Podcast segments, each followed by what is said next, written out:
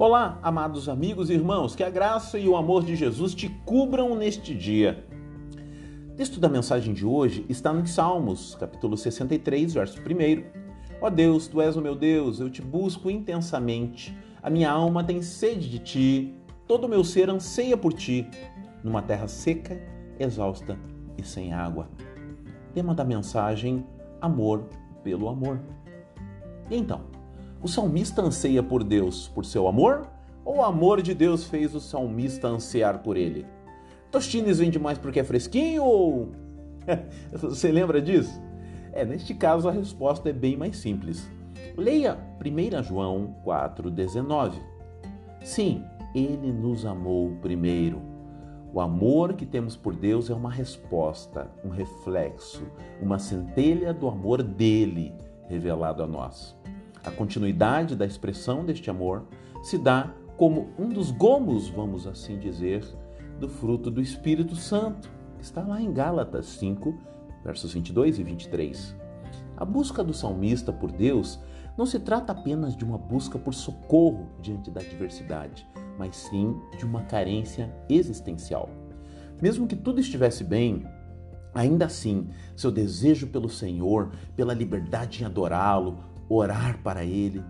Tudo isso fazia a vida do salmista realmente encontrar sentido. Glória a Deus!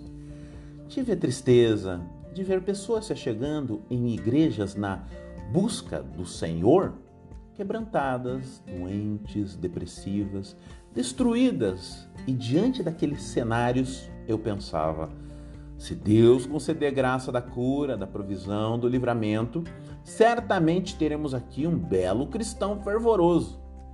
É ledo engano. Assim que receberam o que aguardavam, que ia desde curas até um esposo, se afastavam da comunhão, abandonavam a consagração ao Senhor. Quantos, ao ser questionados, responderam: eu posso adorar a Deus da minha casa, não preciso de igreja para isso. Mas o que foi fazer então lá no momento da doença, da carência, da solidão? Confesso que eu não vejo problemas, pois cada um irá colher o que plantou, mas eu lamento pelo fato de que uma hora o juízo virá e a queda pode ser grande. Não estou desejando isso, mas é uma constatação da vida cristã, pois ou se é quente ou frio, morno não rola. E você? Deseja o Senhor mais do que o que Ele pode dar? Você quer conhecê-lo para se tornar um filho ou filha íntima que alegra o coração dele a despeito da recompensa? Bênção!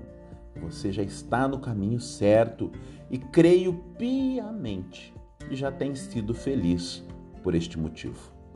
Essa é uma mensagem com amor ao seu coração, em nome de Jesus.